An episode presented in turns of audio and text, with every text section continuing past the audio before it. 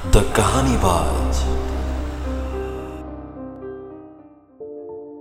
स्वागत है आप लोगों का एक बार फिर से द कहानी बाज के कहानियों में। ये जो मैं अभी कहानी सुनाने जा रहा हूँ आपको, ये कहानी है they lived happily ever after का दूसरा पार्ट है। पहला पार्ट आपने सुन लिया होगा, या अगर नहीं सुना है तो सुन लीजिए।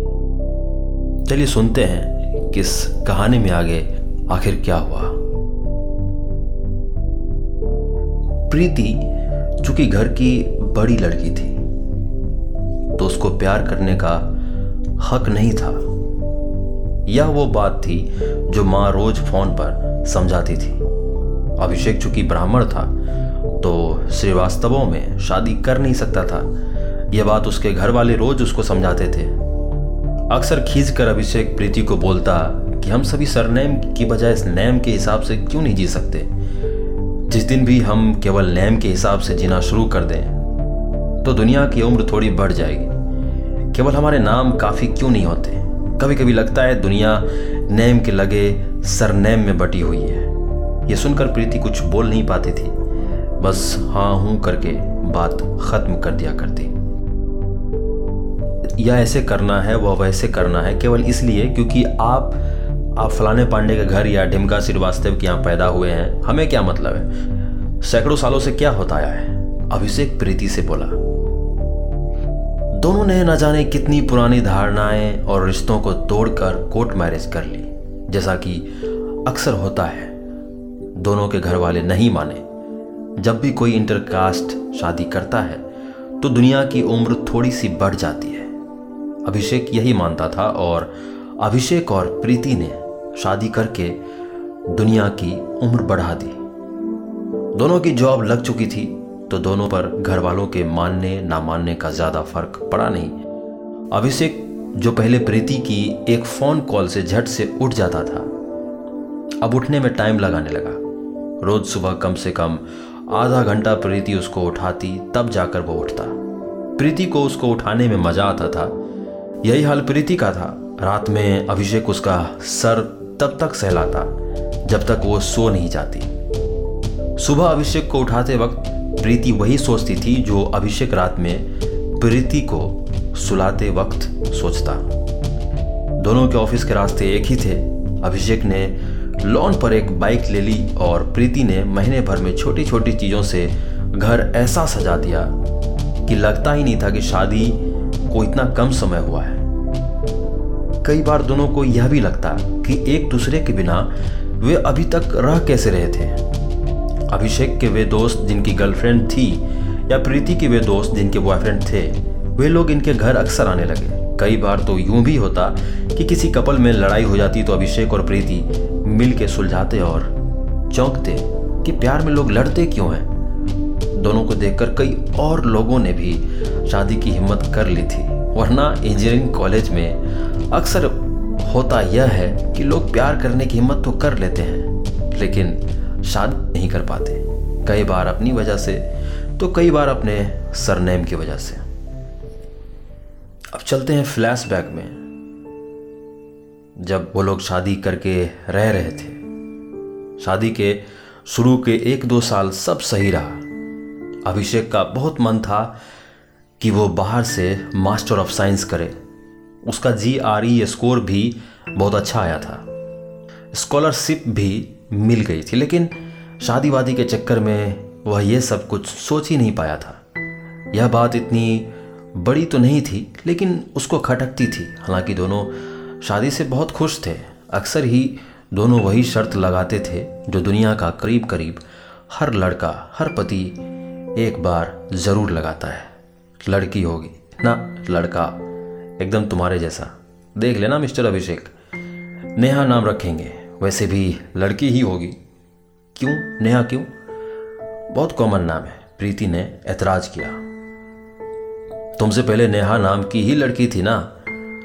उसे शादी तो नहीं हो पाई तो कम से कम नाम तो रख लूँगा। अच्छा जी तो ठीक है। पहला लड़का होगा तो क्षितिज, दूसरा होगा तो मोहित, तीसरा होगा तो गौरव एंड सो ऑन कहकर प्रीति ज़ोर से हंसने लगी और अभिषेक थोड़ा सीरियस होकर बोला, प्रीति, मुझे बच्चा चाहिए। और प्रीति की आँखों में उनका होने वाला बच्चा ढूँढने लगा। थोड़े दिन दो, मेरा एक साल में करियर सेट हो जाएगा। एक यही बात थी जिससे अभिषेक चिढ़ता था। प्रीति को भी बोलने के बाद लगा कि करियर वगैरह सब लगा रहेगा। शादी के दो साल हो गए हैं, बच्चा कर लेते लेकिन यह बात उसने अभिषेक को कभी बताई नहीं। प्रीति जब बहुत खुश होती थी तो घर केक लेकर आती थी। वो भी बिना अभिषेक को बताए। यह सरप्राइज़ का तरीका पुराना था, लेकिन अभिषेक अभी भी वैसे ही सरप्राइज़ होता था, जैसे कि प्रीति पहली बार केक लेकर आई हो। यही एक तरीका अभिषेक को भी आता था सरप्राइज़ देने का। उस दिन तो गजब ही हो गया। दोनों एक एक केक लेकर आए थे। पहले तुम अभिषेक, नहीं, पहले तुम बताओ क्या सरप्राइज़ है। अभिषेक ने ज़ोर दिया, नहीं, पहले तुम बताओ। कहीं तुम्हें डॉक्टर ने फ़ोन तो नहीं कर दिया? What do you mean doctor क्या हुआ तुम्हें? तुम्हें कभी कोई पापा नहीं बुलाता ना? तो बस, आगे ऐसा नहीं होगा।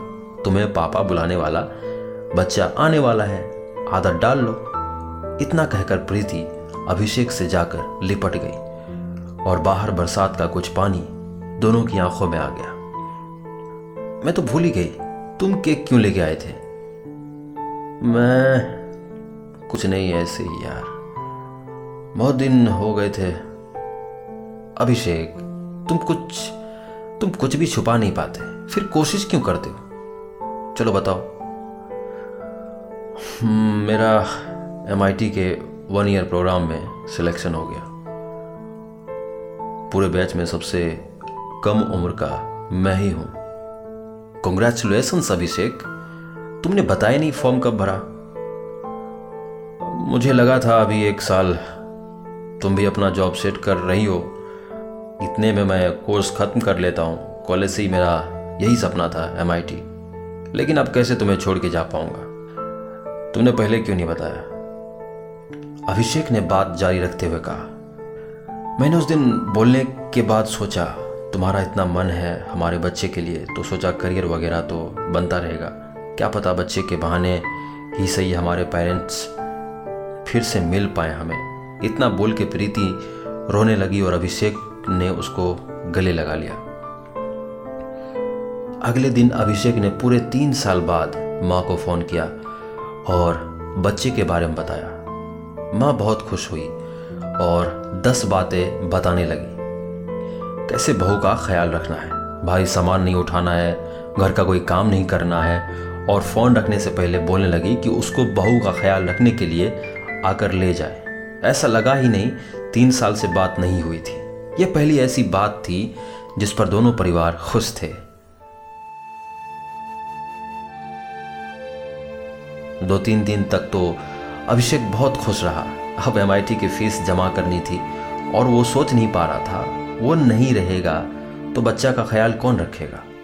और अगर वो नहीं जाता तो उस सपने का क्या जो सालों से उसको बेचैन करता था। इसी बेचैनी में उसने घर आकर प्रीति को कहा, प्रीति, पता नहीं मैं तुमसे ये सब कैसे कर पाऊँगा। क्या हुआ बोलो? प्रीति प्लीज़, मुझे गलत मत समझना। लेकिन क्या हम बच्चा बाद में प्लान कर सकते हैं? क्या मतलब? मैं समझी नहीं। मतलब यह कि एमआईटी जाना बहुत इम्पोर्टेंट है हमारी मेरे करियर के लिए। मैं ये पोस्टपोन नहीं कर सकता। बच्चा तो हम एक दो साल बाद भी प्लान कर सकते हैं। प्रीति बहुत देर तक कुछ नहीं बोली। और मेरा करियर इंपॉर्टेंट नहीं था, अभिषेक। वह बात नहीं है, फिर क्या बात है? यही ना, लड़की का कोई करियर नहीं होता। ऑफ़िस में काम तो केवल लड़के करते हैं। फिर दोनों बहुत देर तक एक दूसरे को यही समझाने की कोशिश करते रहे कि तुम समझ ही नहीं रहे हो और तुम समझ ही नहीं रही हो। दोनों शादी के बाद से पहली बार आज अलग सोए अभिषेक ने अगले दिन फिर अपने एमआईटी वाले सपने की बात लॉजिकल तरह से समझाने की कोशिश की और प्रीति ने बच्चे वाली बात इमोशनल तरह से। बात पहले कभी इतनी बिगड़ी नहीं थी कि वे दोनों सीख पाए कि मनाते कैसे हैं। हफ़्ते भर बाद एक दिन रात में प्रीति की तबीयत बहुत ख़राब हुई। उसको भयंकर ब्लीडिंग हो रही थी। दोनों में अभी भी बात नहीं हो रही थी। प्रीति से जब सहा नहीं गया तो उसने अभिषेक को जगाया। अभिषेक बहुत घबराया प्रीति के लिए और उससे ज़्यादा अपने बच्चे के लिए। जब तक डॉक्टर आया, बहुत ब्लीडिंग हो चुकी थी। डॉक्टर आने के बाद बहुत गुस्सा हुआ कि अगर बच्चा गिराना ही था तो कम से कम किसी से कंसल्ट तो करना था ना? उल्टी सीधी दवा खाने से ज़्यादा नुकसान हो सकता था। अभिषेक को यह बात पता ही नहीं थी। इस बार प्रीति ने अभिषेक के सपने को लॉजिकल मनाते हुए एमआईटी जाने के लिए आज़ाद कर दिया था। अभिषेक का सर दर्द से फट रहा था। घर आते ही किससे पूछ के दवा खाई तुमने? और बताया भी नहीं, वो हमारा बच्चा था।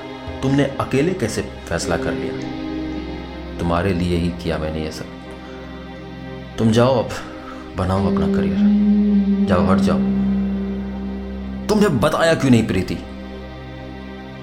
अभिषेक कितनी ज़ोर से कभी नहीं चिल्लाया था। क्या बताती कि मैं बच्चा मारने जा रही हूँ? इतना कहकर प्रीति रोने लगी। मैंने लास्ट वीक ही अपना एडमिशन कैंसिल कर दिया था।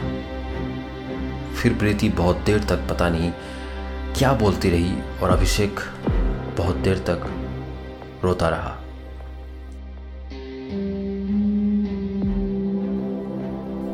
मैं आशा करता हूँ कि आपको यह कहानी अच्छी लगी हो। आज की कहानी में बस इतना ही। इस कहानी की अगली कड़ी का अपडेट जानने के लिए हमारे साथ बने रहे और ये कहानी कैसी लगी, हमें अवश्य बताएँ। धन्यवाद।